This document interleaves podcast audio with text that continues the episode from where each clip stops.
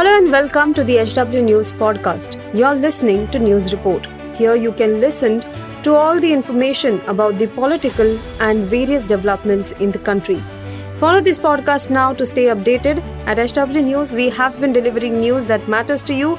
Our goal is to present you with information that stimulates conversations around topics of larger public importance that are often lost in the noise of shrill prime-time cacophony.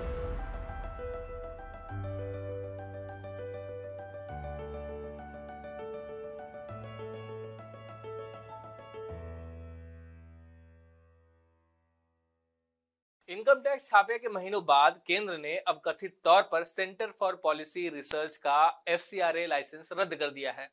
सूत्रों के हवाले से economic times की report में कहा गया है कि पिछले साल सितंबर में सीपीआर यानी सेंटर फॉर पॉलिसी रिसर्च और ऑक्सफैम इंडिया पर इनकम टैक्स सर्वे के बाद से लाइसेंस की जाँच चल रही थी। ऑक्सफैम का एफसीआरए लाइसेंस जनवरी 2022 में रद्द कर दिया गया था, जिसके बाद एनजीओ ने गृह मंत्रालय के पास एक पुनर्निरीक्षण याचिका यानी रिव्यू पिटीशन दायर की थी। अधिकारियों ने कहा कि हाल ही में एफसीआरए मानदंडों का पालन नहीं करने का हवाला देते हुए सीपीआर का लाइसेंस रद्द कर दिया गया था। सोसाइटी ने रिन्यू करने के लिए आवेदन दिया था। एस खाते में प्राप्त धन का उपयोग करने के लिए सीपीआर कोई ना कोई रास्ता निकालने की कोशिश में जुट गई है।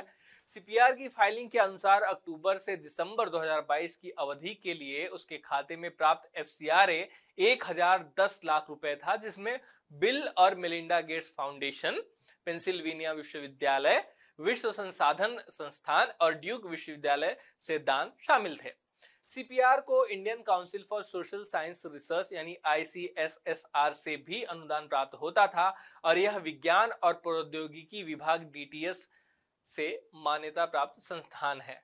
इस मामले में जानकारों के अनुसार सीपीआर पर इनकम टैक्स सर्च के निष्कर्षों को एफसीआरए लाइसेंसों के निलंबन के कारणों में से एक के रूप में साइट किया गया था।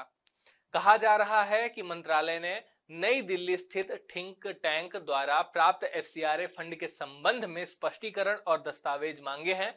रिपोर्ट में एक वरिष्ठ अधिकारी के हवाले से कहा गया है कि सीपीआर का एफसीआरए लाइसेंस अंतिम बार 2016 में रिन्यू किया गया था और 2021 में इसे फिर से रिन्यू किया जाना था, लेकिन कोरोना महामारी के कारण सरकार ने इसके लिए जो डेडलाइन थी वो अन्य एनजीओ को और सीपीआर के लिए भी बार बार इसको बढ़ा दिया था। सीपीआर द्वारा जारी रसीदों के अनुसार एनजीओ को फोर्ड फाउंडेशन सहित कई सोर्सेज से विदेशी धन प्राप्त हुआ, जो अतीत में कार्यकर्ता तीस्ता सीतलवाड़ के NGO citizens for justice and peace, जिसे सीपीजी भी कहते हैं, और सबरंग ट्रस्ट, ये दोनों एफसीआरए के तहत पहले रजिस्टर थे। इनको चंदा देने के लिए जाँच के दायरे में मतलब ये दोनों आ चुके हैं। सबरंग का एफ़ लाइसेंस गृह मंत्रालय ने 2016 में ही रद्द कर दिया था और वहीं तीस्ता सीतलवाड़ को एक अलग मामले में जेल हुई थी और बाद में वे जमानत पर बाहर निकल गईं। गुजरात पुलिस ने 2002 के गुजरात दंगों में सबूत गढ़ने के आरोप में उन्हें बुक किया था अब जानते हैं कि एफ़ लाइसेंस आखिर है क्या तो एफ़ लाइसेंस भारत में एक प्रमुख लाइसेंस है जो गैर सरकारी संगठनों और व्यक्तियों को विदेश से धनराशि प्राप्त करने की अनुमति देता है। भारत सरकार द्वारा उन गैर सरकारी संगठनों और व्यक्तियों को अनुमति देने के लिए एफ़ लाइसेंस अनुमति प्राप्त करना है, करना होता है जो विदेश से वित्तीय सहायता और अन्य धनराशि को लेना चाहते हैं। एफ़ लाइसेंस के लिए आवेदन करने वाले संगठनों और व्यक्तियों को अपनी गतिविधियों और उद्देश्यों को सरल शब्दों में बताना होता है और उन्हें एक स्थिर वित्तीय प्रणाली और खाते के साथ निरंतर नियंत्रण और लेखा विवरण प्रस्तुत करना आवश्यक होता है। एफ़ लाइसेंस के बिना भारत में किसी भी विदेशी संस्था या व्यक्ति को धनराशि प्राप्त करने की अनुमति नहीं है। यह पहली बार 1976 में अधिनियमित किया गया था। बाद में 2010 में विदेशी दान को नए विनियमित करने के लिए नए उपायों को अपनाते हुए संशोधित किया गया था। एफसीआरए सभी संघों समूहों और गैर संग, सरकारी संगठनों पर लागू होता है जो विदेशी दान प्राप्त करने का इरादा रखते हैं। ऐसे सभी एनजीओ के लिए एफसीआरए के तहत खुद को रजिस्टर करना ज़रूरी होता है। इसका लाइसेंस शुरू में पाँच साल के लिए वैलिड होता है। और अगर आगे भी इसे कंटिन्यू करना हो तो जो सभी मानदंड है, उसका अगर आप पालन कर रहे हैं तो इसे रिन्यू किया जा सकता है।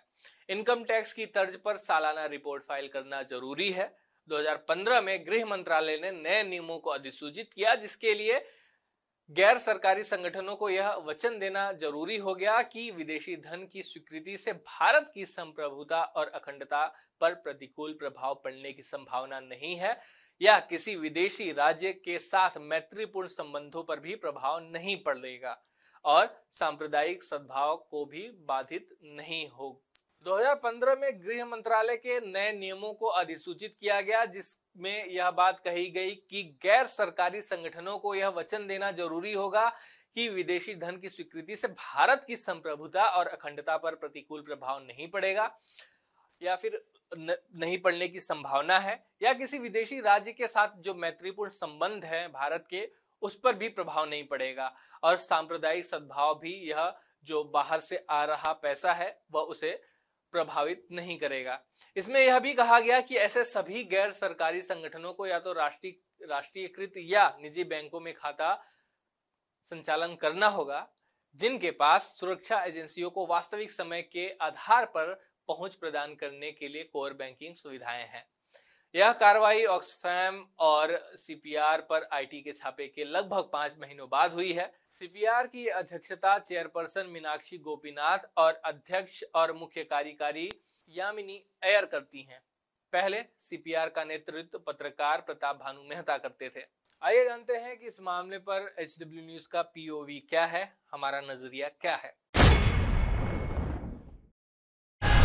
यहाँ कहना चाहूँगा कि थिंक टैंक और एनजीओ के खिलाफ ये कार्रवाई कोई नई बात नहीं है, लेकिन पिछले कुछ महीनों से इस तरह की लगातार घटनाएँ हमें देखने को मिल रही हैं। इसलिए यह सवाल पैदा होता है कि क्या हम हर उस व्यक्ति और संस्था के बारे में इतने असुरक्षित महसूस करते हैं जिसने कभी कोई आलोचना की हो? घटनाक्रम देखिए, पिछले कुछ महीनों में बीबीसी की डॉक्यूमेंट्री पर प्रतिबंध लगा दिया गया था। बीबीसी के दफ्तरों पर आईटी की छापेमारी की गई। पिछले साल आईटी विभाग ने दैनिक भास्कर ग्रुप पर छापेमारी की थी।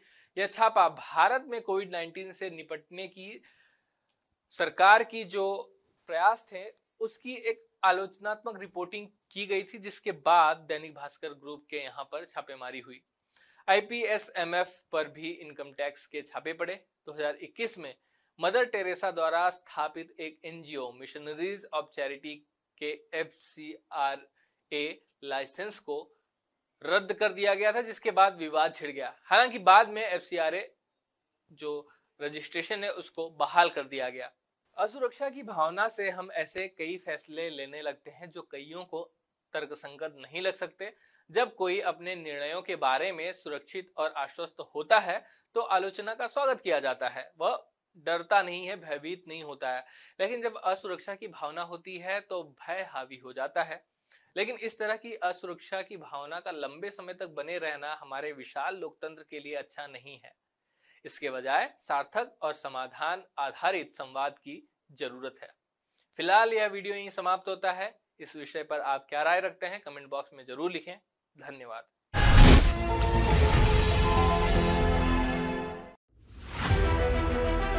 If you like this episode, please rate us with 5 stars right now. HW News podcasts are available on BingePods and all other audio platforms. Also, don't miss to check out editorial with Sujit Nair from the House of HW News podcast and we are sure you will love it too.